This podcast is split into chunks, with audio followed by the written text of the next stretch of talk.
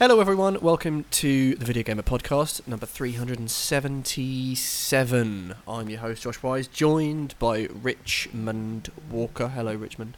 Hello Joshua. Hello. And hello Imogen Donovan. Hello. How are you both doing? You both doing good? You both doing well? Both loving it? I'm alright, yeah. You're having a bit of a shitter, mate, don't lie. Oh, alright, yeah. Rich broke his TV. I had a long drive back from Shropshire yesterday. And I thought, I'll unwind with a bit of telly when I get in. Telly's broken. It's broken. Doesn't work properly. It's fucked. Yeah. Big lines across it from top to bottom, or bottom to top. It was a nice TV as well. Lovely 4K Samsung 7 series, you know, top of the line. In fact... Piece of shit, mate. I think we can say for the listeners, you bought that from Video Gamer. I did. It was when we acquired you guys. It came over from the Croydon office. We conned you. Yeah, I pulled a fast one on me. Palmed you off with an absolute dud. Yeah, well, it looked nice, and it gave me a couple of years of good service. And, yeah, you had a couple of years. Suddenly it decided, I'm going to stop working. Crap out. Yeah. So thanks Samsung. Cheers for that. Yeah, that is a shitter. But you've got your eye on a tasty 154-inch monster with 800k, £12,000. And you're actually increasing the size of one of your walls just to fit it in. Yeah. There's a chimney breast here, so I couldn't physically fit it, but I'm going to smash the chimney breast down. That's what sledgehammers are for. Yeah, exactly. Get rid of it. Mm-hmm. Fair play to you. I've just bought one, obviously. Yeah, you've seen my little Ben Q job. Quite a nice... actually, technically a monitor, not a TV. I was going to say, you know, so I don't know if I end up paying more or less, but it's absolutely brilliant for games. Much better than my last monitor, which I think was a... What was that? It was some cheapo one. I think it was like an Acer one. It wasn't good. Get what you pay for, mate. Get what you pay for. That's true. Although, in my case, you don't get what you pay for at all. No, you don't. No, if you get conned by a Video Gamer, you end up with an absolute dud on your hands. Yeah. Excellent. Imogen. For the listeners, Imogen, obviously, we Imogen. This is Imogen's last pod. Boo. Yeah. Rubbish. She's off to pastures new, greener pastures. We won't say where. We can't say where. But, you know, exciting things in the future for Imogen. We're very happy, but also... It's a very strange kind of feeling. Yeah, I'll bet. It's a sad day. But I'm also super happy, super proud. When it becomes, like, public knowledge where you are next, I'll be like, I knew that, and it's great, and well done. Thank you. Yeah, but it is sad, so this is your last pod. Yeah, very sad and strange. And she will never work in another place like this again. This is brilliant. This is brilliant. Yeah, no, very, very true. But wise words from a great man. Yes, okay, but business. The show must go on. The show must go on. We will not. I don't know what we're going to do. We'll have to bring in someone. Is it just going to be you and me? Well, no, because we'll have to have someone else because we can't do the quiz with just you and me. Oh yeah, good point. Yeah. Unless, do you want me to just quiz you until you get it? When we were a man down, and it's not as exciting. Yeah, I can imagine. We could possibly poach Matt from I was going to say Matt from upstairs, as if we're currently in the studio now. And the problem there is the site is then dormant for 2 hours. Oh yeah. It's a pickle. It's a dilly of a pickle. We'll look into it. I'm sure we'll come up with something. It's a pickle. Thanks, Imogen. Cheers. Sorry about that. Thanks for leaving us with that mess. Sorry. It's all Imogen's fault. Blame Imogen. Yeah, this is great. We'll do every sort of small thing. We'll just say, that was Imogen. Yeah. Sort of classic. Thanks a lot. Anyone on the way out, just it was me who broke the TV. Yeah, Imogen broke the TV. You know, I'm beginning to think maybe that's what happened. Yeah, coincidence? I don't think so. Some malevolent energies. Yeah, exactly. Right. Let's sort of talk about computer games. Computer games. Yeah. Let's talk about them. Have a jingle first, and then we'll talk about them. I like a fat cat. Oh, I like a fat cat. Is it fat? Is it cat? Chunky cat.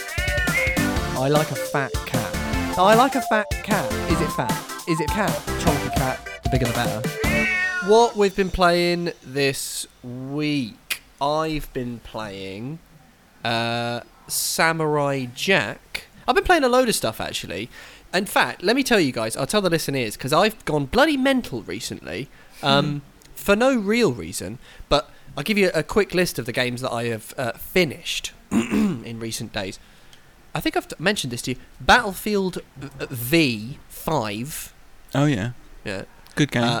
Really good. Really, I, you know, obviously not the multiplayer for me, thanks, but the little war stories, terrific. And I love that idea. You do a campaign.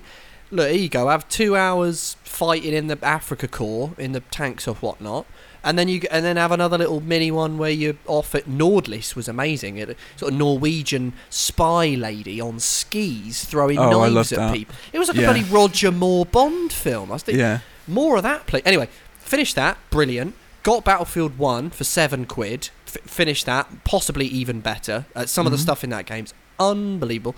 Got and completed Call of Duty World War 2, which I think is... You're on a big war tip. I'm on a war tip, but crucially, I'm also on just a linear shooter campaign kick. You know what you've done, don't you? You've gone turbo.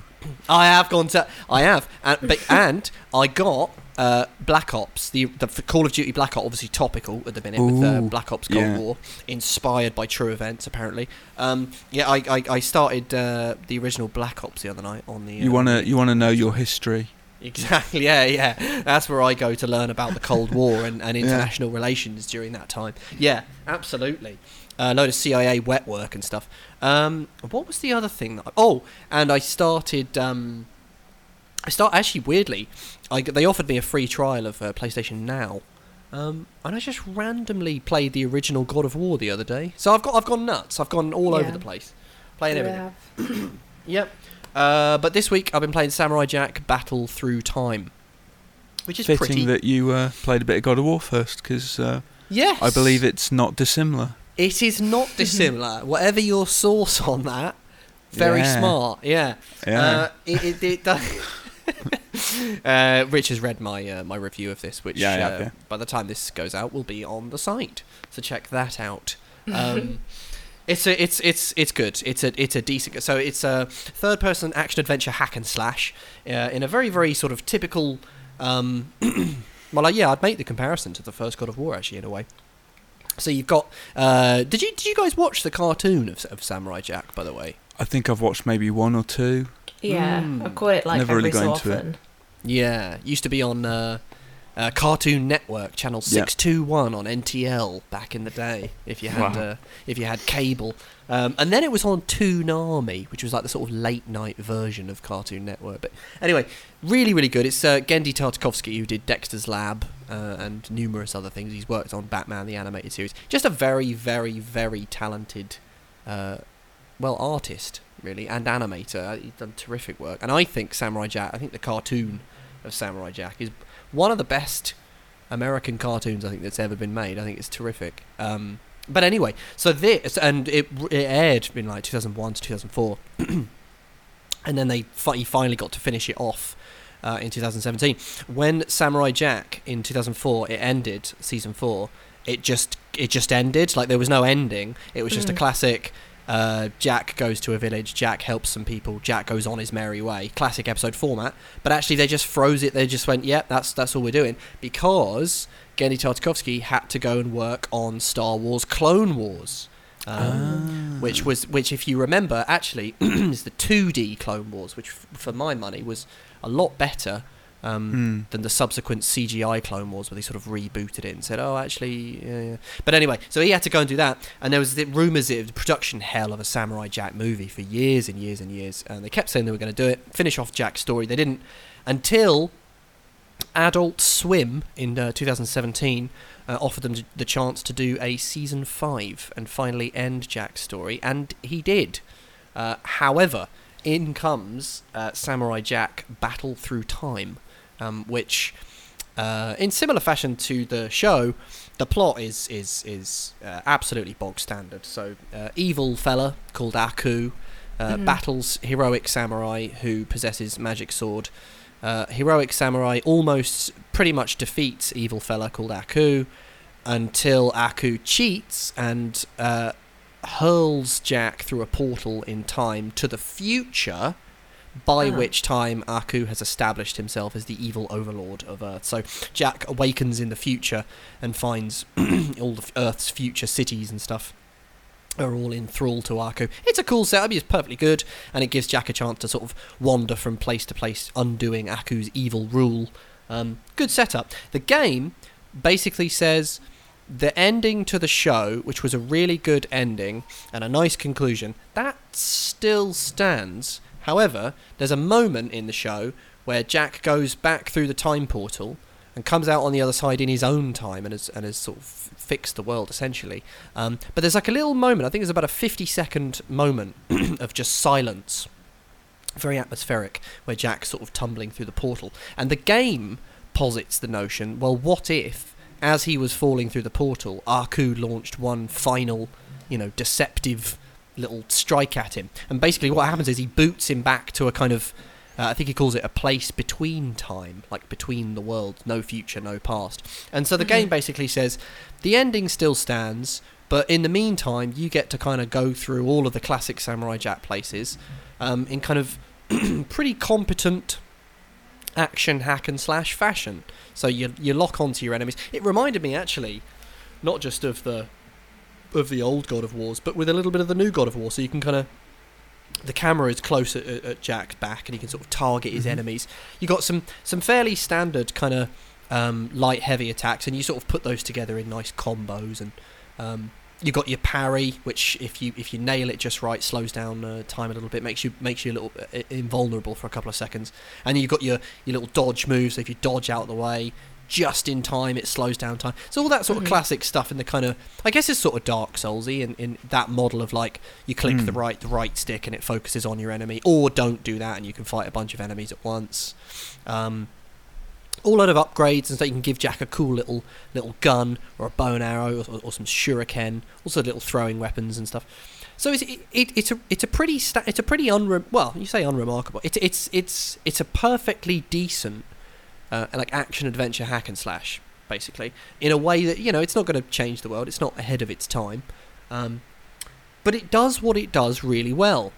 And for me, it's something. I think it's like £33 or something like that. So it's not like a sort of full, And it's only about 9 hours long, and it's the kind of thing. Actually, one of the things I say in my review. It's the kind of thing. It reminds me of like back in the days of yore.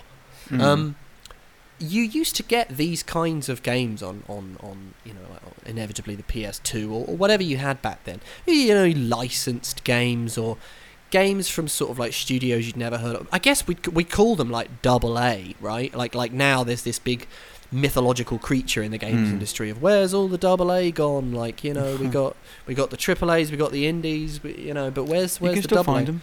You can still find them, yeah. And this is one of those games. It'll cost you £33. It'll eat up a weekend very pleasantly. And if you're a fan of the cartoon, particularly of just Tartakovsky's anime, obviously Tartakovsky has co-written the game with Derek Buckman, and they both also worked on the series. But Tartakovsky has nothing to do with the actual art direction in the game. The art direction is by a guy called Marcos Ramos. But it does something really weird. Have you guys? The games that I would compare it to would be something like Simpsons Hit and Run, certainly. I think on PS2 there was also a Futurama game, and one that always sticks in my head is Batman Vengeance. It's got that thing that I haven't seen for a while. I don't know if you guys have, where almost you take sort of cell shaded. It's kind of, but it's not. It's actually, some of those games were, But whenever they adapt something from a 2D cartoon and put it into 3D, you end up with this very, very funny kind of globular... All the Simpsons games were like that. Yeah. Batman Vengeance was like that because it kind of went... It sort of took its inspiration from Batman the animated series, So everyone has these smooth... They look like sort of cake icing or something like that. That funny...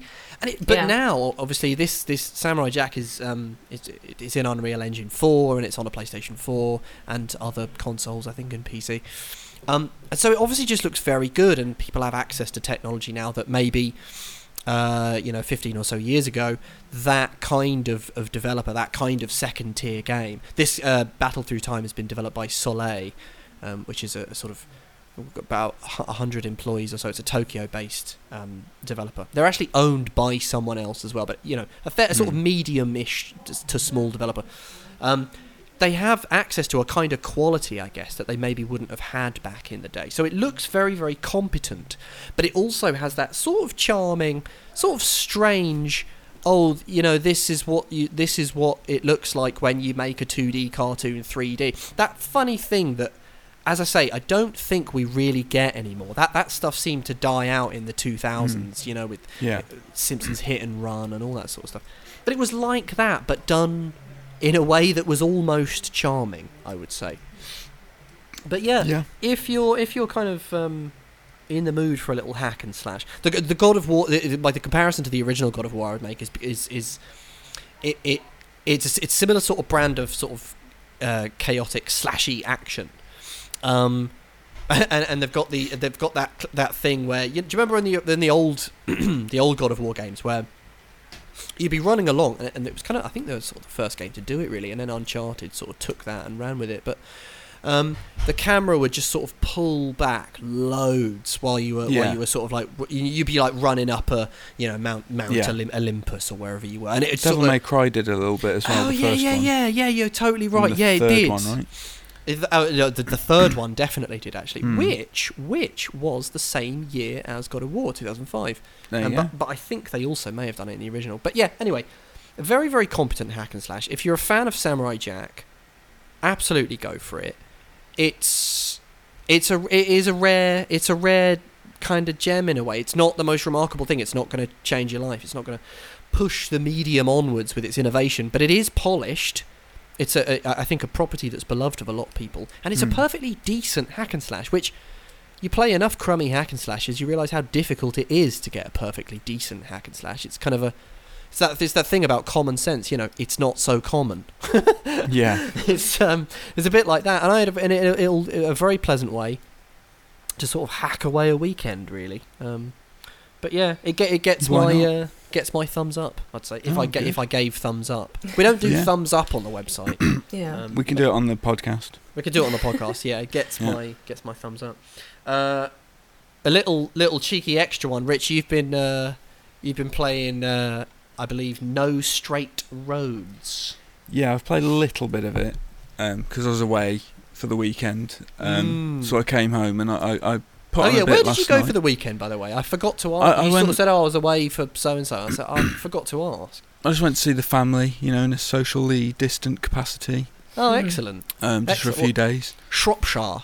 Went back to Shropshire. Yeah. Was this the Frog Woman of Whitchurch? It was, yeah. Excellent. Yeah. Do the listeners know that story, by the way? No, that I send, whenever I send my mum a birthday card or whatever, I address it to a stupid name. And of course at one point she had to go to the post office and that's when I put Baroness Monkfish, and she had to go and pick it up and say, do you have a card for Baroness Monkfish, please? See, that's so that was brilliant. Good. So basically, you're slacking off. You're going to see the family, neglecting your duties. Sort of living a life of Riley, really. But you did manage to play No Straight Road. It's sort of just thematic, really, because you must have driven to Shropshire on what must be relatively straight roads. No. Really? No. What about the motorway? No motorway. The motorway's very straight, but once you get into Shropshire, it's pretty windy. Okay, it's a long and winding road, so you might say. It's apt. There are hardly any straight roads. Yeah, every day is a winding road. It is, yeah. Exactly. But anyway, so tell me about these No Straight Roads. So it's thematically fitting for your family gallivant adventure. Kinda. Well, tell me about this No Straight Roads. I know nothing of this. So I started playing it in the lounge with everyone watching me, going, "I've got to review this." Oh my god! And everyone was like, "This looks rubbish." I was like, "Okay, brilliant." Yeah. Just print that. Put that in. Yeah. My family said it looks rubbish. But yeah, no, I played the sort of unskippable tutorial. I was like, this is fine. There's kind of a rhythm-based aspect to the combat. Mm-hmm. So hang on, what is it? It's a 3D action game, basically, kind of a hacky slashy thing with a rhythm element to it. Sounds alright. Yeah, it's alright. It's from the lead designer of Final Fantasy 15 and the concept artist of Street Fighter 5, I believe. Is that Nomada and... Oh, is that Hajime Tabata? Is that Final Fantasy? Juan Hasma, his name is. Huh. And the other guy, his name escapes me, but I can look it up. Oh well. But yeah, anyway, it's That's a couple of good. That's a partnership of some merit then. Yeah, exactly. You know, it's an interesting concept as well. The guy's name is Dame Ziaudin. I can't pronounce it. I've mangled that. But yeah, fucked it. Yeah. Okay. But see, so hack and slash, but with a rhythm element. Well, I'm imagining a sort of Guitar Hero style overlay and irritating protagonists. No, not a Guitar Hero overlay. You can swap between characters. So there's one character who plays a guitar, and there's one who plays the drums. Right. I've forgotten their names. The drummer guy's called Zook, and she's called something. Right. She's also got a name. Yeah. So there's that kind of musical partnership that's out there battling what exactly? They're fighting against the EDM empire, the electronic dance music empire, who are trying to take over the city, and you're trying to bring back rock. That's actually quite an intriguing sort of fogey-ish premise. I quite like it. So it opens on like a talent show, TV talent show, and you get like 6 exes and you get kicked out and they ban rock from the show. Rock's never allowed on it ever again. It's sort of satirical. Yeah, and then there's a blackout in the city and they're only giving power to the elites of the city, and so you've got to fight. Fight the power, man. Fight the power. Fight That's that power, man. Yeah. So I had to go against the first boss last night before I went off to bed. Yeah. Because I was tired. Yeah. Oh, you've had a 7-hour drive along no straight roads. That might have coloured my view slightly when I got to the end of the boss battle and messed up the last bit and got sent back to the beginning. Ooh. I was like, no, fuck you. Yeah, not starting this again. So that's annoying. That's a bit of a shitter. I don't like games that don't respect the time of their players. Do you know what I mean? Yeah. Respect my time. I do totally get that. Yeah. And especially when it's just silly stuff. Yeah. Stuff that doesn't... Like, I tell you what, one of my really, really few criticisms of From Software. Bloody well get the loading sorted out, please. Oh, yeah. Because if it's... And I know it's like, you know, armchair developer. What do I know about creating an unbelievably beautiful world in a digital format? But, you know, a game like Limbo or something, if you're making a game where death is not only inevitable, but is in fact in some cases an active mechanic, and in other cases a very useful learning tool, don't punish me with a long loading. Like, it seems like make that dev priority number one. Bloodborne, I seem to remember, just being ever so... It wasn't egregious, but it was like, that was like 9 seconds too long, that wait. It just ever so slightly, like I wish it was like proper quick, like almost like Hotline Miami style. You know, that's another good example. You know, how it's just instant.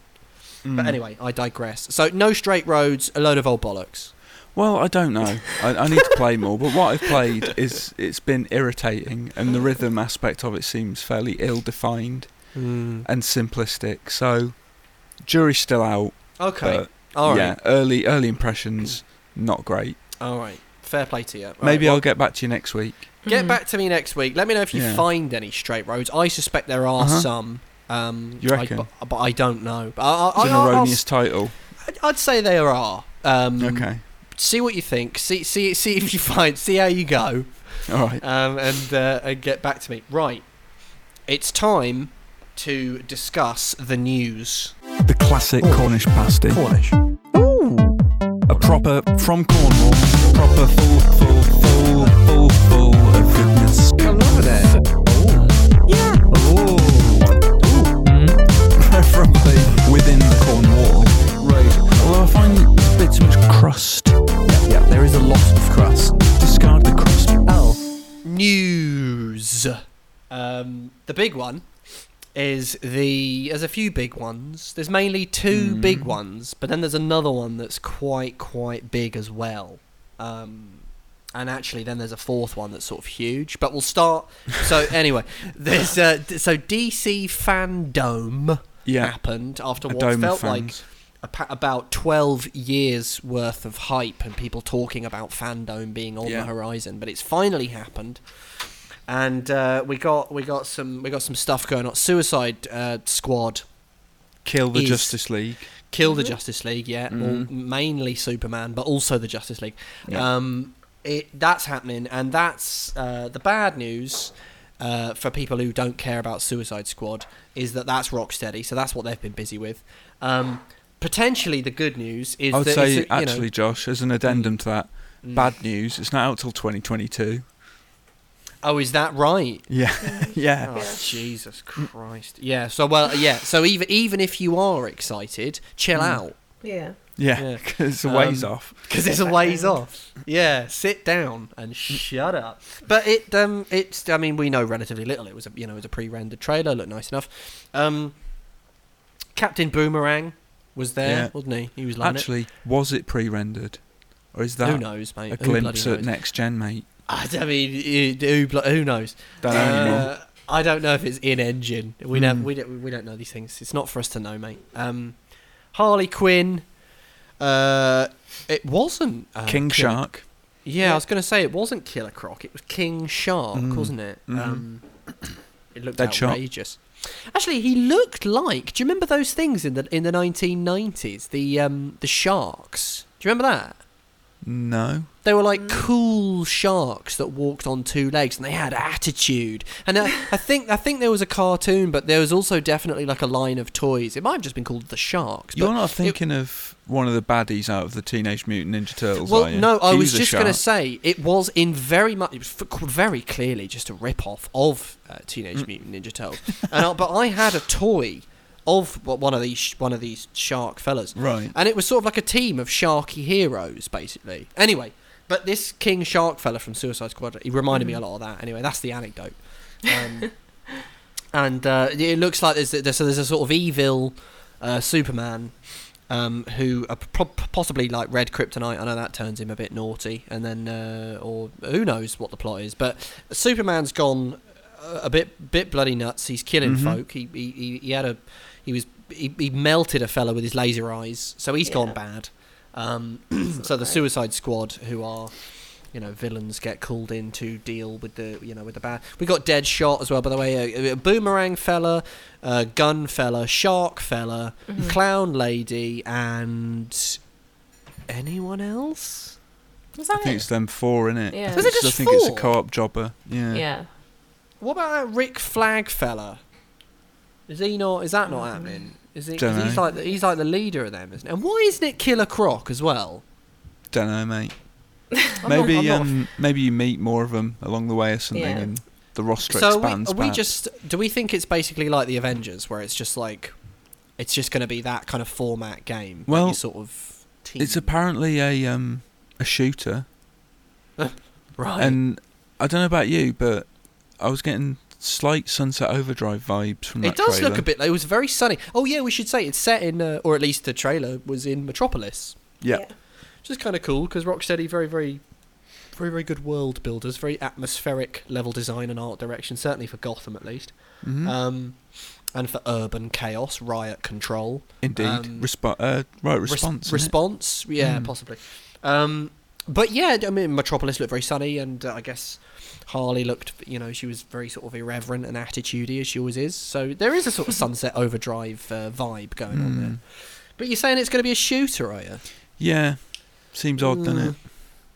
It does a bit, and I want to know I want to know because is everyone just doing these Avengers things now, where it's like, oh, you're someone, and it's. Because I know Rocksteady have said, "Oh, it is just it's single player as well." But does that mean in the same way that Avengers is single player, you just sort of do these little contained single player missions in an overarching story? Or don't know, man. Don't know. We just don't know. But fair, I mean, it's cool because you don't want to be a naysayer because it's like studios working hard on this thing for it. I just don't really dig Suicide Squad. Just has a vibe to me. I've got to say, the trailer for the James Gunn rebooty new one, whatever it is, actually looks all right. does it? Yeah, I'm actually quite excited. I think it looks good. I made the mistake of watching that film in the cinema. That's soured your Suicide Squad. Just awful experience. And also, it doesn't help that it really does feel like it feels bargain bin. It feels like oh, I'm playing as Captain Boomerang. You mean the game feels a bit bargain bin? Well, the kind of the whole of Suicide Squad, like other than Harley and I guess Deadshot, I'm just like, who? It sort of feels like it's an opportunity for them to be like, oh, and these other guys are back, you know. Would you like it to be more like Bargain Hunt? A bit like that, yeah. Get David Dickinson in it. Get David Dickinson in there. He'll sort Superman right out. Bring all the bonus. Get David Dickinson. Yeah, so Sony exclusive Dickinson. I don't know. I look at it, and I know there's people out there who bloody love Suicide Squad, love the comics, love the characters, and fair play to them. Mm-hmm. But I don't know. I just kind of go, oh man, this is what Rocksteady have been doing. Like, I don't know. Up. What have you been? This is what you've been doing. Well, who knows? You know, I actually enjoyed Avengers way more than I thought I would. I'm quite up for that game. Yeah, you played the BTAR. Well, we all did. Oh yeah. you didn't write anything though, did you? Yeah. Yes. Did you? And you edited it. And did I? It went out. And we also discussed it on the podcast at quite some length. Did we? Oh man. I have no recollection of any of this happening. That's proper mad, that. Yeah, we discussed it privately at length, publicly at length, both wrote separate features, which we both... what are we doing right now? I'm the one who sold you that dodgy TV. Yeah, you bastard. And then in a similar vein, albeit completely different, is Gotham Knights. Mm-hmm. Which is the other thing. Now, this is the thing, Warner Brothers Montreal. No, not Montreal. No, is it Montreal? Yeah, it is, yeah. No, it is Montreal. Yeah. The ones that did Arkham Origins, that wasn't Rocksteady, but actually that game was pretty good, let's be honest. It was good, yeah. They are not doing, as everyone said, Batman Court of Owls. Well, it is Court of Owls, in the sense that Talon, who is the assassin, is in the game, and the court we know are at some point going to be the villains, and also Mister Freeze. There was some footage and a kind of gameplay demo. So this is Batgirl, Robin, Nightwing, and Red Hood. And so three of the people that have been Robin.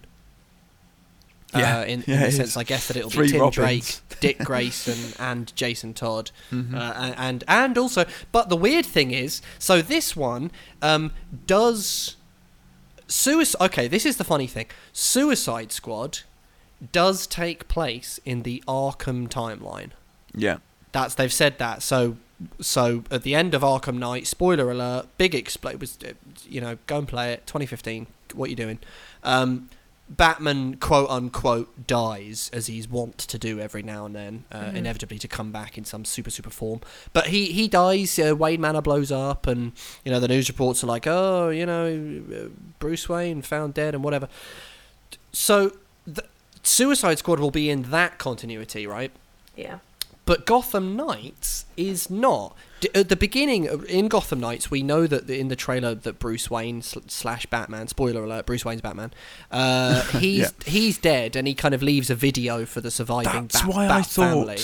I thought Gotham Knights was an Arkham Knights sequel. No, it's the other way on. And it's the other way on. Yeah. No, but it's sort of so it is and it isn't. So it does. So it's a separate continuity. First of all, they've said that the Warner Brothers folks PR have said that it's in a separate thing. However, it does begin with Batman being dead. Whether or not it'll be the same death, like Wayne Manor blows up. In fact, I think it was Wayne Manor blows up. I think that was also in what was shown. Confusing. But anyway, so it does share that event with Arkham Knight in the sense that it blew up and he's presumably dead. Definitely not, obviously.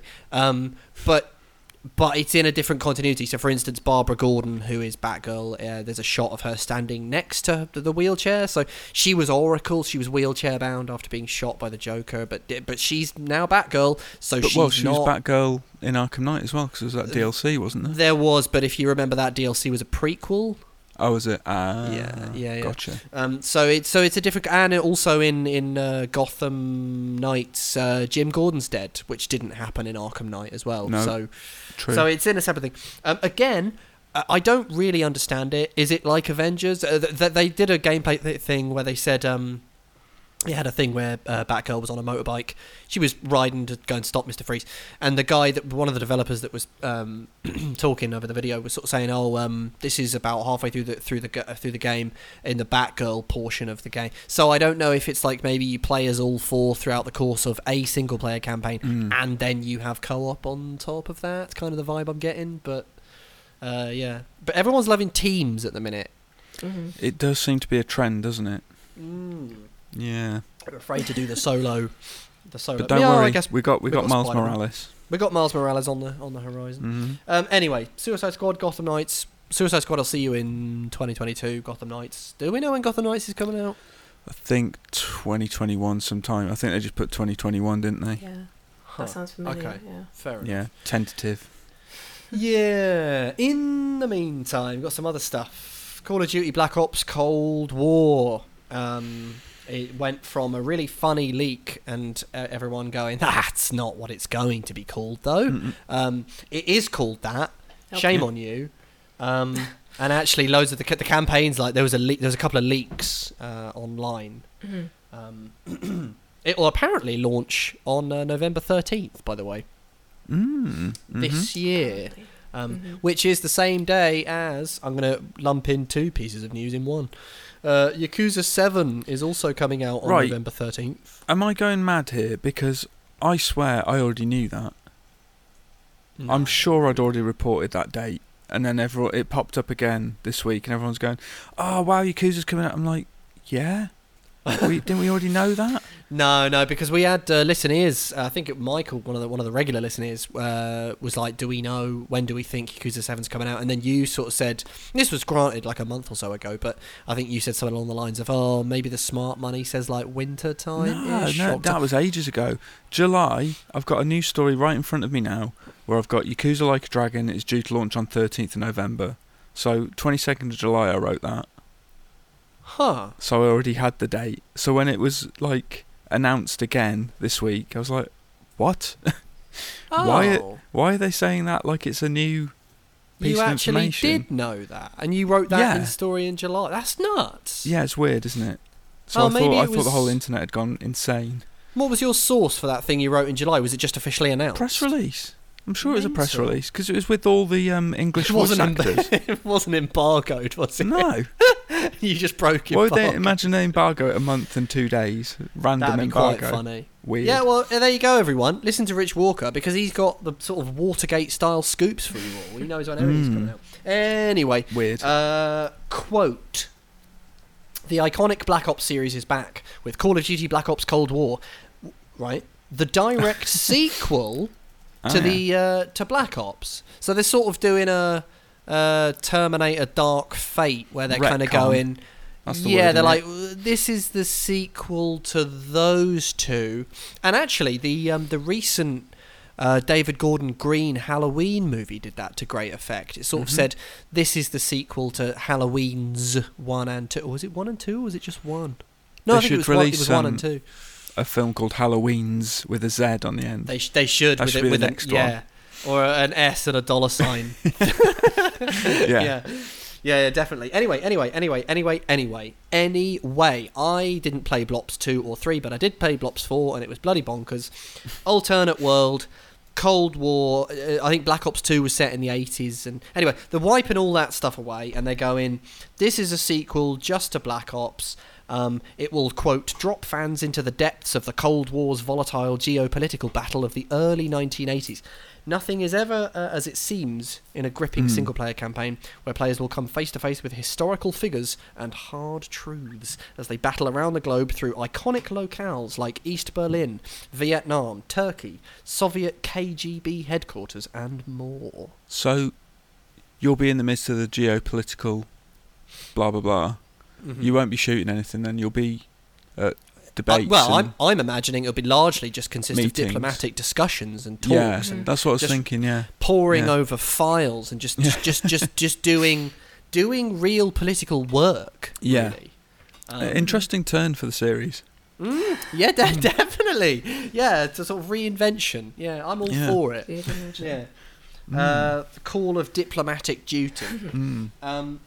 In other news, this is kind of big time. I don't really get it, but I kind of get it, but I also don't really get it. A new, more powerful Nintendo Switch might arrive in early 2021. So this is from a recent report from Bloomberg saying that this new model of Switch may feature elements like improved processing power and 4K graphics. So it sort of sounds a little bit like a Switch Pro. It's set for a 2021 release. This from Nintendo president Shintaro Furukawa, who said in January, "Please note that we have no plans to launch a new Switch during 2020. Regarding Switch, we believe it's important to continue to communicate the appeal of both Nintendo Switch systems, that being the base model and the Lite, and expand the installed base. And we feel we've not yet fully communicated the special features and appeal of the Lite. So we will continue to address this going forward." So, kind of weird, right? They sort of said they said they wouldn't this year anyway, so perhaps it will be next year. I mean, do you guys see? I remember when the new 3DS came out, and I mean, apart from something, it essentially had like a right. Well, it wasn't an analog stick, but it was a sort of right analog nubbin, which made you could get the Circle Pad Pro for the base 3DS, but it was basically just better, and it had a better processor, and there was, I think it was Xenoblade. Was like one of those games where it was one of the ones where it was like, oh, this doesn't run that great on like the normal 3DS, but if you've got the new one, it can sort of handle it with the processing power. It seems weird to me. It still seems like, well, that's not why people have Nintendo Switches, is it? Do they want? No. Is a Switch Pro a thing that they? Maybe it'll be like, oh, well, you can actually run Doom at 60 frames a second on this one. Or maybe that The Witcher 3 will be a nice high resolution job. Oh yeah, because that one's a little bit iffy, isn't it? On is it handheld? It's like 720 or something. Or, oh no, it's less than that. No, it's like 500 and something, isn't it? I think so. Yeah. I don't know. Does this appeal to you guys? Would you be up for like a sort of, let's say it's a Switch Pro or something? I personally wouldn't upgrade. What about you, Imogen? I know you did. You have the base one, Imogen, or did you always have the Lite? No, I only have the Lite. Yeah. And it's like, I'm not saying it's like, oh yeah, I've only got the Lite.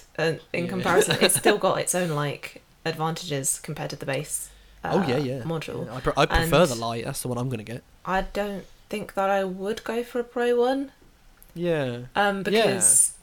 Also, like comparing my own Lite with the base model, the original Switch, mine's so much lighter and it like lasts a bit longer in terms of battery, and not having as big a screen doesn't really affect me personally. No, like I can see it being a point like of contention for somebody else, but like I don't know. I agree. Like it's not necessarily the thing that the Switch is going for. What about Animal Crossing at 8K, 120 frames? Oh, wow. That changes everything. That's a game to flex the graphical muscles. Yeah, to see every single like, blade of grass. Yeah, for sure. I mean, Imagine how fast you could harvest turnips. I kind of think, like, it doesn't really appeal to me. I don't know what the price would be. I want a Lite because I guess I kind of love the handheldy vibe. It's got a better Lite. Do you though, Josh? Yes, mate. But do you? I do. Actually, what I really want is the play date. I think that looks great. Rubbish, mate. You just want that mini Sega Genesis thing, don't you? That's what you're excited about. Well, yeah. Of course. Thing that's far too small. And you're going to get all 6 colours of it, aren't you, as well? Oh, you mean the Game Gear? That's right, yeah. No, that's the daftest mini console I've ever seen. Oh, I thought you were really rather excited about that console. No, not at all. It looks really impractical. Looks like I'd be squishing both buttons together if I tried to play it. It looks tiny, and it comes preloaded with 4 games, and if you want all of the games, you've got to buy all the different colours. Not doing that. I think it seems right up your street. Anyway, I'll buy you one. All right, sure. Anyway, Black Myth: Wukong looks really, really, really cool. It's an RPG inspired by Journey to the West, which I think is that 17th century or 16th century, a very, very, very old medieval Chinese novel. There's all mythology therein.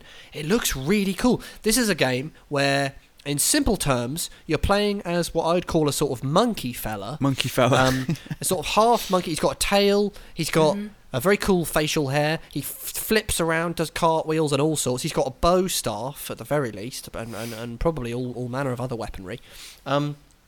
He seems to be able to turn into a flea and sort of fly around, which is... Although fleas jump, so that can't have been a flea. Yeah, they don't fly. Yeah. A gnat? But, possibly. Yeah, we'll go with Nat for now. Yeah, looked really, really cool. It looked like it looked gorgeous for a start. It looked really, really... Like, the world looks amazing. But it also had, like, sort of cool Ghost of Tsushima vibe for the combat, right? Kinda. Yeah. Like, less... Oh, no, there was a parry. There was, like, a sort of parry where he could, like... You could freeze people for a second, couldn't it? Twirly staff things. Yeah. Twirly staffness. Oh, yeah, he deflected the arrows by spinning his staff. That was very, very cool, I thought. Yeah, I like that a lot. But it looks really cool. And the developer is, like, super surprised. It was like, oh, everyone's loving it. We didn't know reaction to be that sort of turbo. We're going to go quiet for a little while and just sort of get back to hard work on the game. So I don't know when that one's coming out. 2021, I'd guess. But who knows? It's current gen, though, isn't it?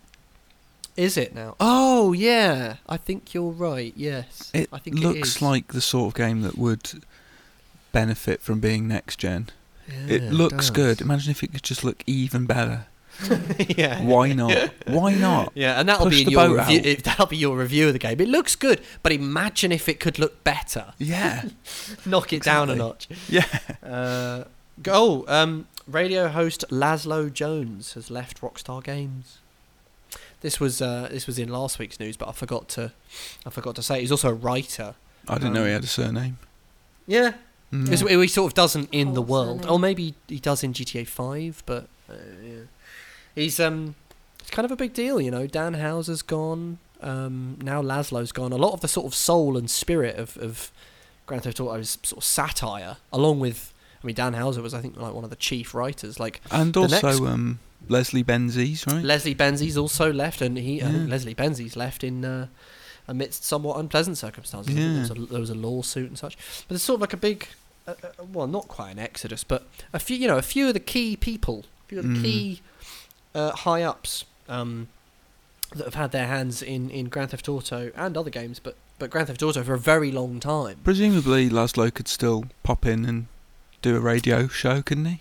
Maybe so. Maybe so, but I mean, he also, along with playing that character in the game, he also just does a lot of writing for the games. Yeah, but who knows? I mean, I don't know. But it's an interesting tidbit. Anyway, something to bear in mind. Deathloop's been delayed to 2021 in order to ensure a quote true next gen experience. Mm-hmm. Fair enough to him. Yeah. Vampire. Actually, no, we won't do Vampire yet. But no, we will do Vampire. Vampire narrative designer and creative director terminated from the game. The messaging I thought was weird on this because I couldn't tell from the statement whether they'd been fired or not. Yeah, so this is Brian Mitsoda, who was the lead writer on the original on Vampire: The Masquerade Bloodlines.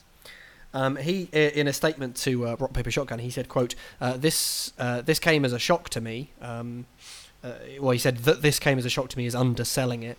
I've worked on Bloodlines 2 for almost 5 years. The story and the main cast was initially conceived in my living room. I helped develop the pitch for Hardsuit Labs and helped pitch the project to Paradox in Las Vegas. I've been in charge of the narrative since the beginning, working long days and sometimes weekends, and I've never been led to believe that I hadn't succeeded. And he also admitted that the PR and the marketing of the game had been difficult due to his anxiety. He said, Bloodlines and the fandom of the game mean the world to me. I'm incredibly disappointed and frustrated to say that this is where it ends for me on the project. So that game, doesn't sound like it's been the easiest development for that game. And I don't just mean, I know this story, that's a shame and, you know, sorry to Brian Mitsoda, it's obviously an unpleasant thing, but it doesn't seem like that game's had the smoothest development, does it? No. Like, you kind of just... Like, I haven't heard anything about it for a while, and they delayed... Was it last week we were saying they delayed... Did they delay it? Second delay, yeah. I think. There was an original delay, and the most recent one is the second one. Yeah. I mean, who knows what goes on behind closed doors, but if in, like, 2022 or something, it suddenly comes out that actually this was, like, you know, a bit of a development hell, it just wouldn't surprise me, you know? sort of the times at which they go quiet and the things like that, and, and now this thing with Mitsuda, I'm just sort of thinking, Anyway, excited for it when it does come out. Couple more exciting things. Mass Effect remasters. You guys love all that. Yeah. Potentially. You could be coming in October, according to an insider. VentureBeat's Jeff Grubb claimed that, quote, an additional EA HD title will be among the cluster of titles that will be a remaster. Mass Effect, Mass Effect 2, Mass Effect 3. Furthermore, he asserted that the trilogy remaster will be revealed and released by EA in just 2 months' time. It's pretty wild. Exciting. Yeah. Could be good, could be good. Oh, and Hitman 3 has a really cool looking map, by the way. Hitman Dartmoor. Hitman 3 Dartmoor. Yeah. It looks so cool. It does look cool. And I love it when Hitman does that. It's only ever done it once. I think it was Beldingford Manor. Oh, I remember that. Incredible level on contracts, yeah.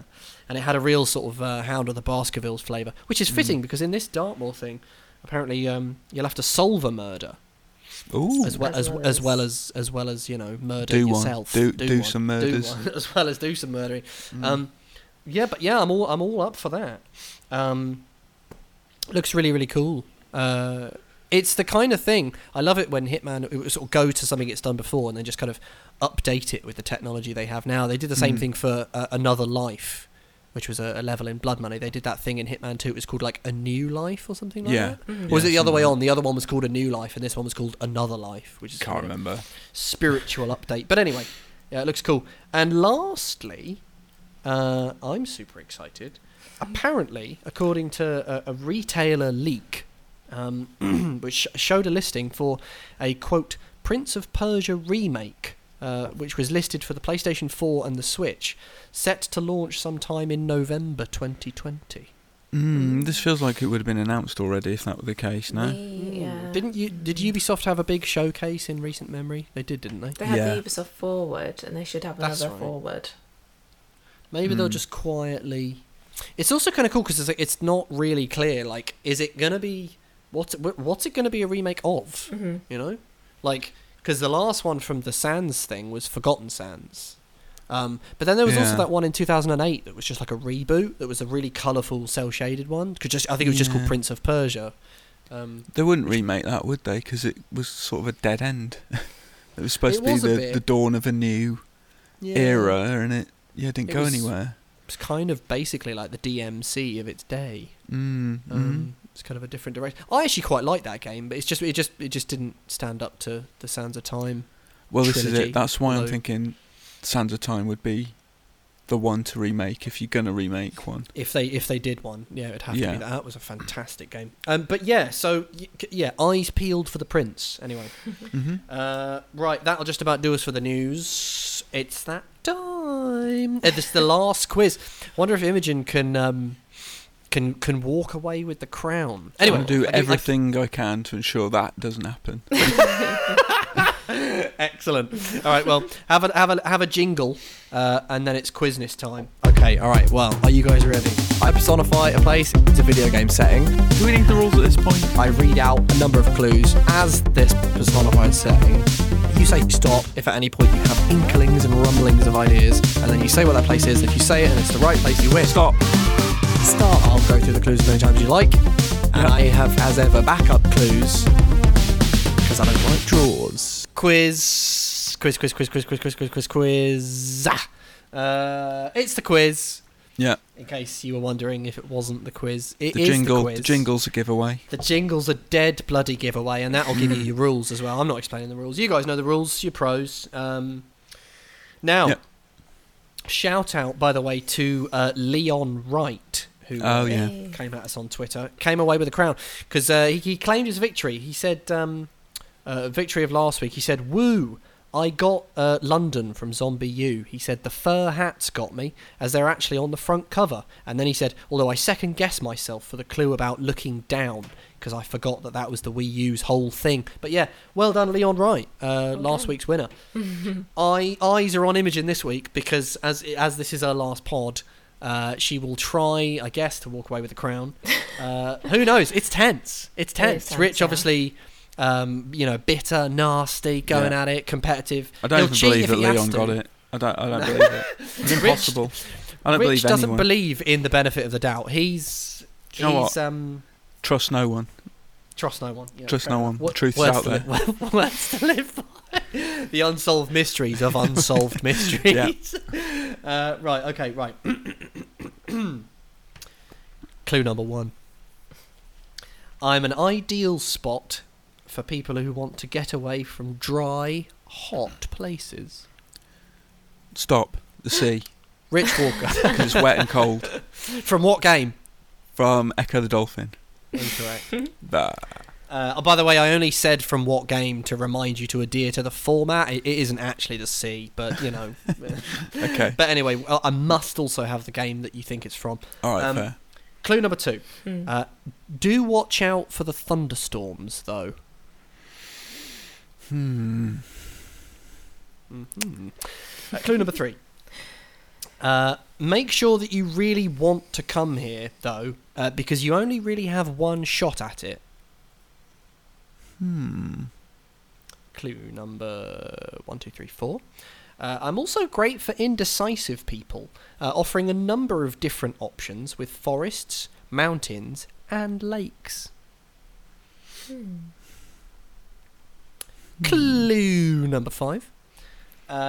If you're not a fan of snakes, you may want to steer clear. See, that's throwing me now. What we? Okay, all right. Those are all the clues I have written down. But I guess I could try and jazz them up if you want. Please. Wait, no, stop. Imogen Donovan. Is it the beach from Death Stranding? No, that incorrect. But that's I've never done the beach, have I? Or did I once? But snakes. There's no snakes. That's not Metal Gear. That's the thing. Yeah. Oh, that's good. I see what you did there. Yeah. Okay. That's all right. Let me. Like, actually, I'll just go. Let me jazz some of these up. Right? Ooh. Okay. I'm an ideal spot for people who want to get away from dry, hot, classical places. What does that even mean? It's a wet and cold modern place. Yeah, it's good stuff. If you're not a fan of just fucking massive snakes, you may want to steer clear. Massive snakes. Stop. Rich Walker.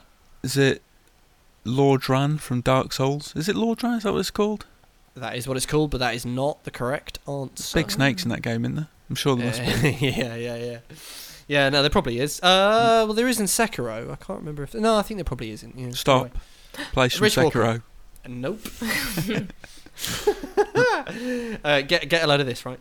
Make sure you really want to come here, though, because you only have one shot. Think about that. Think about that for a minute. Nope.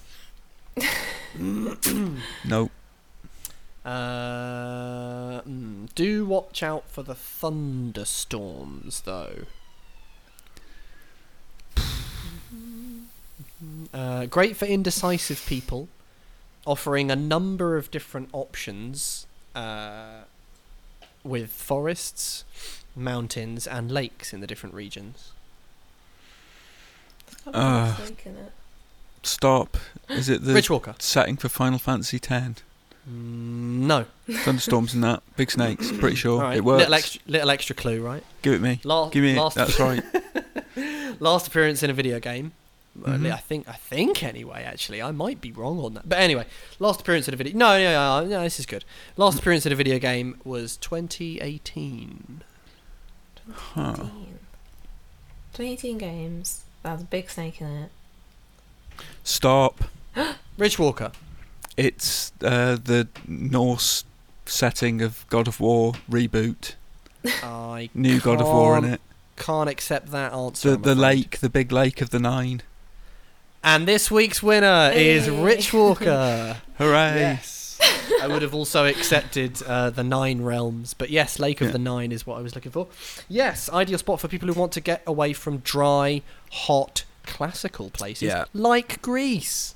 Yeah. Do watch out for the thunderstorms, though. It's in reference to Thor, who would sort of show up in very dramatic fashion. Of course. At one point in that game, and I think one of the characters, or I think it was Loki, said that he could smell the air being different, like he could smell the electricity. Mm. Very, very cool. Yeah, great for indecisive people, offering a number of different options with forests, mountains, and lakes. Of course, that refers to the different 9 realms and the sort of gate that you can use to access them. In it. Yeah, not a fan of snakes. You may want to steer clear, kind of double thing, because you steer because they're in a little boat. But also, not a fan of snakes is a reference to the Midgar serpent. The world serpent. The world, indeed. Yeah, Jormungandr, I think is his name. But yeah, and make sure you really want to come here because you only have one shot. It's of course a reference to the fact that the game is entirely done in one shot, or a single take. Is it?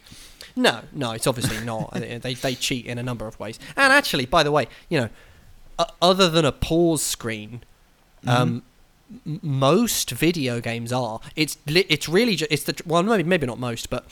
Certainly all first-person games. All you really need to do is just... disguise your load screen. Well, disguise your load screen, but also just any transition to a cutscene. That's your main thing. If you just do that, then an awful lot of games would be one shot. It is great, though. God of War is fantastic. Good game. Really but the one-shot thing... And they do it in movies as well. People bloody... Always going on about one as... 1917. Does Bioshock count, then? Mm. Bioshock, what? Does Bioshock count as a one-shot kind of game? Cause I guess it does. Does it have... are there not load screens? It's got the cutscene. Yeah. I guess it... Yeah, doesn't it have load screens when you go... areas, yeah. Yeah. If you go to Fort Frolic or something. Yeah. Yeah, big time. Right, well done, Richmond Walker. Thanks, man. Thank you. Sorry, Imogen. I feel bad now. Why? Because you don't get to go out on a high. I am going out on a high. I'm fairly sure you've won more than me, so you can, you know. I think that's likely true. I don't keep a tally actually, but yeah. Anyway, it's on time for questions, but first you can have a little jingle. When you tie your shoes and you do the bit where you make the loop goes round, rather than tying double knots on your shoes, just go round twice. Because they never, ever, ever come undone, and you can then undo them. Just pull at the end of the day. Ever, ever, ever, ever, ever come undone. Questions, theories, comments, queries. Listeners, send them in. We talk about question number 1 from Michael. Anyone wish Yakuza Like a Dragon was launching more September-October time? November 13th sounds like it could get buried by other stuff. Sometimes these launch schedules for more niche games confuse me. True, especially if Call of Duty Black Ops Cold War comes out on November 13th. Yeah, well, I'll tell you what. I'll be playing Yakuza, mate. That Cold War bollocks can wait. Codblops. Quer. Codblops Quer. Codblops Quer. The thing is, right, the reason it's coming out later is because of the English voiceover, isn't it? I'm guessing. Oh, yeah. I think it would have come out much sooner had it not, you may well indeed be gone with that approach. Yeah, it's true. And also, isn't there is other stuff I'm forgetting about. Oh, isn't Cyberpunk... wait, when's Cyberpunk? Cyberpunk's not far off. That is November, though, isn't it? Yeah, it's November the 19th. Yeah.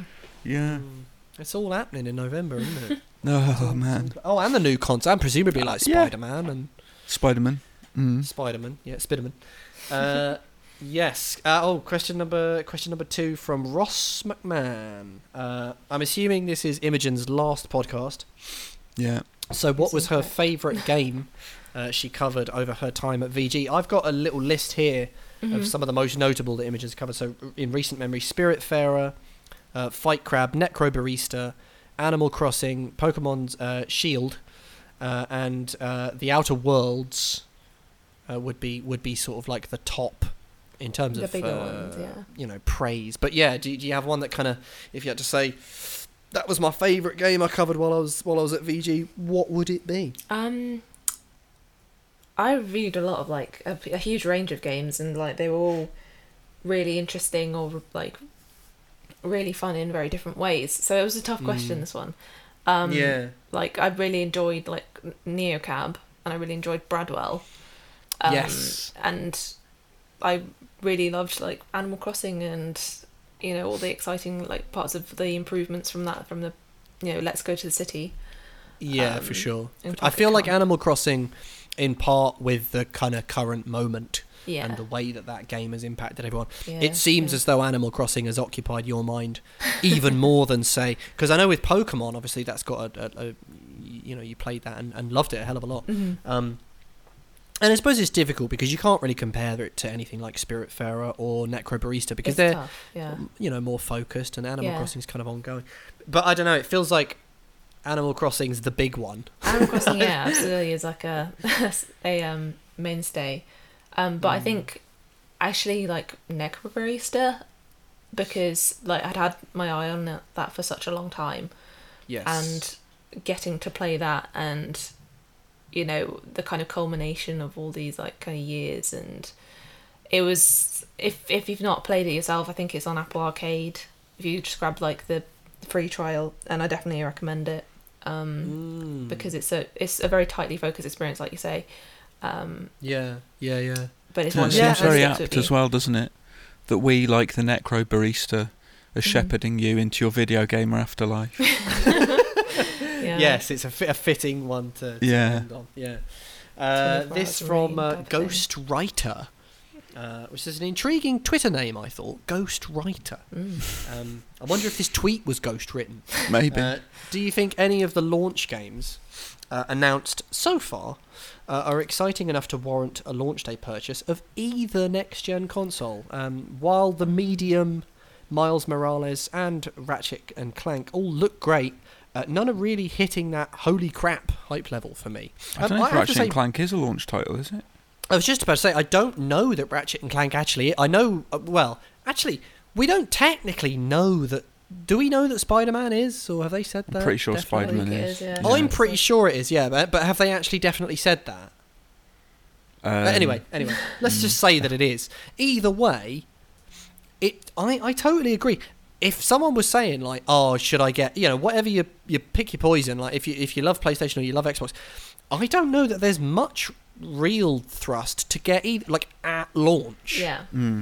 Like there's not that sort of killer, oh my God, yeah, you know, like, well, I guess it may have been Halo, although you could also, even then you could get that for Xbox One anyway, so, and whilst Miles Morales is, I'm sure, going to be, you know, a video game of some merit from a very talented studio indeed, it is more Spider-Man, and that game was good, but it doesn't absolutely, you know, it wouldn't drive me out to go, oh yeah, I'm going to drop 500-600 quid because I must play that. I mean, well, obviously we'll get the consoles. I am as part I am of getting work. A PS5 before I get an Xbox Series X. Yeah, I would say that. I would say I would draw that distinction and say, yes, whilst there's perhaps little reason to get either one on launch, if you're going to get one, it would for me at the moment anyway. I'd well, go with there are no launch exclusives, are there, for the Series X now? First party ones, at least. Not now. Oh, the medium. The medium then. Yeah, I mean, I'd like to play that, but again, I could play it on Xbox One. So I don't. Or can I? No, you can't. Can you actually? I think the medium was one of those.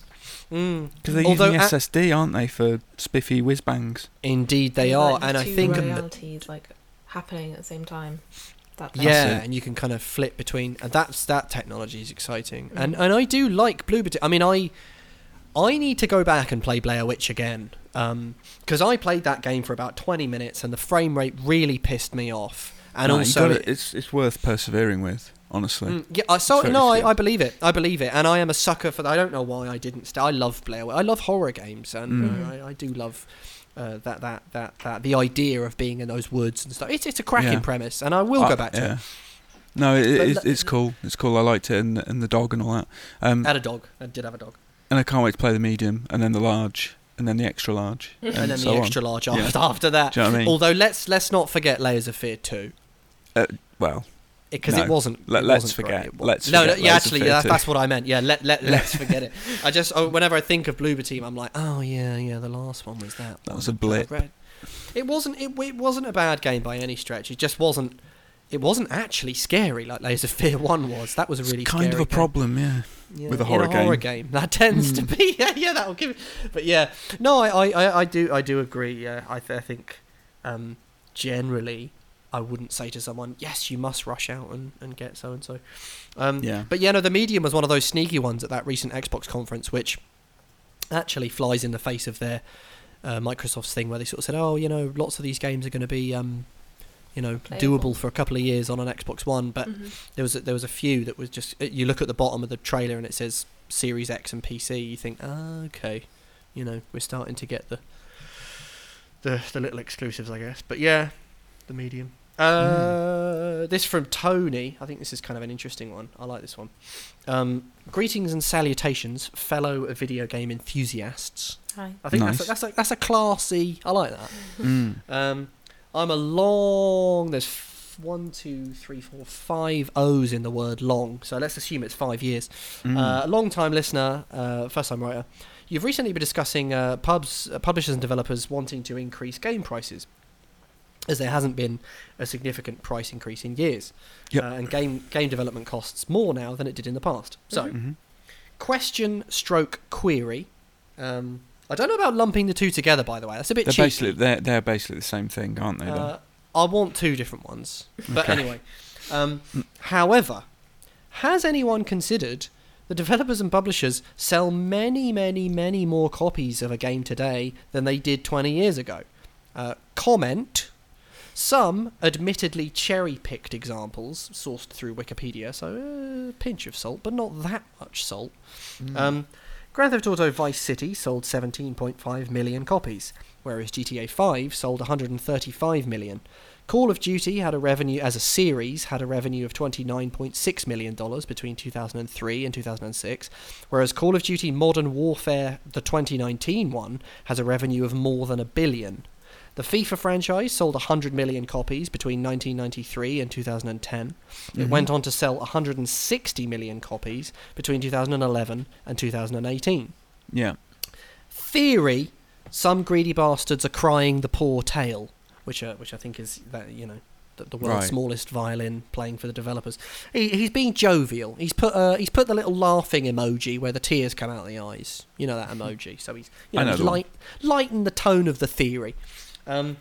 But yeah, it is interesting, and actually that's an angle I hadn't considered. I mean, we do talk about, you know, dev costs and such going up, but as he points out, and I don't know if this is that those are some big notable examples. And I'll tell you what though, sit through the credits on a AAA game and consider that every single one of those people has to get paid, and you're suddenly like, how the hell? Do they make anything out of this? Like, it is, absolutely, like, games are selling so much more now than they did, but they're selling so much more because there's a big old team that is pushing it. Like, you know, the marketing and the PR and adverts and big billboards outside train stations, etc., etc. That costs money. So we have to look at. And it was very, very difficult to do without the backing of some serious data. But you'd have to work out if the increased team size and presumably the increased marketing spend would align with how many more copy. I mean, how many more copies of video games sell overall? I don't know. It's an interesting sort of thing. And maybe there is some merit to it. I'm not sure. You'd need a hell of a lot of data in order to try to work that one out. He also ends by saying, many thanks for accompanying me on my commute to work over the years. Isn't it about time Colin Mahern was strong-armed into doing a guest appearance on the podcast? And he says, the kindest of regards, Tony from Yorkshire. Yeah, I don't know if Colin Mahern can, because he works at Rock, Paper, Shotgun now. And I wonder if they'll allow him... A non-compete clause, yeah. And I know they've got a podcast, and I presume he's probably on it. Don't go listening to that video game, the listeners. Yeah, I shouldn't be turning... it's rubbish. Their podcast's rubbish. Stay off crap. Don't bother. Don't waste your time. Stay off Rock, Paper, Shotgun generally. No, it's a good site. You can go on. No, it's not. No, Josh, no, sorry. Yeah, you know what? You're right. It's rubbish. No, yeah, I mean, I don't know. I've not spoken to Colin in a while. I'll check with him. Maybe it'd be good to get him for a little guest one, wouldn't it? No, we don't talk to him anymore. That is true as well. We don't. Yeah, we don't talk to him. Cut ties. Once people have left, that's it. That's, yeah, they're gone. Yeah. Right. Anyway, any bloody way, I think that'll just about do us. We've rambled on for too long. I'll do the wrap up as I usually do. And there are some extra questions. You know what? If you sent a question in this week, I'll read it out next week. I always have a few left over, and it'll go on the next week's one. So don't you bloody worry. Thanks to Adam Cook, Andy B, and Colin Mahern for our musical stingles. Stay off Snapchat, stay off Instagram. Do go on Twitter at Joshy Wise, at _ Don Lothario, at RichieW82, at VideoGamer.com. Email me at podcast@videogamer.com, or reply. We put a little tweet out for your questions, theories, comments, and queries. So you can just reply to that one. And I think that'll just about do us. Yeah. Well, so, we'll be seeing you next Imogen. Week. Goodbye and goodbye. Not with Imogen. Yeah. You won't be seeing Imogen next week. So or hearing indeed. Or hearing. I guess. Yeah. Who knows? She may be podcasting. She may have some exciting, crazy new podcast. So, keep your ears out for that. No. Who knows? Josh, what have I told you? Oh, no, sorry. Yeah, no, don't. No. Keep your ears closed. Actively avoid it at all costs. Avoid it at all costs. Just stick with the Video Gamer podcast. We'll see you through. Well, as I always say, for all of your video gaming needs. Exactly. Why go anywhere else? Not if those needs include Imogen Donovan's, sprightly news roundups, regular reporting, features, reviews, and input on the podcast. But other than that, you'll be fine. But yeah, it's been lovely having you on the pod, Imogen. And it's been lovely working here. It's been a wild ride. Yeah, it's so strange. It's so strange in my head to be like. It does. It feels weird. But moving on to exciting things. So yeah, it's been all wonderful. It's weird, like future. Yeah, it's weird, because, Video Game was something that I always, watched, just in my own time, and then, working for them. It's just, kind of weird, very strange, thing, but a lovely thing at the same time. Yeah, it is a weird one. It is bloody weird. Surreal but nice. Who said that? Yeah. Don't know. Hugh Josh Grant Wise said it in Notting Hill. Did he? Why do you know that? It's stuck in my mind. Well, it's Richard Curtis dialogue. It's it's sort of schmaltzy but vaguely memorable. Yeah, it's what he says to her, isn't it? It's been nice knowing you, surreal but nice. Anyway, along with I'm just a girl standing in front of a boy asking him to love her. That's the classic one. You remember that one? Yeah. I've not seen it. Unbelievable. I have no plans to see it. And I think on that note, we'll have to end it. Goodbye from me. Goodbye from Rich. Bye. And goodbye forever for Imogen Donovan. Goodbye. Bye.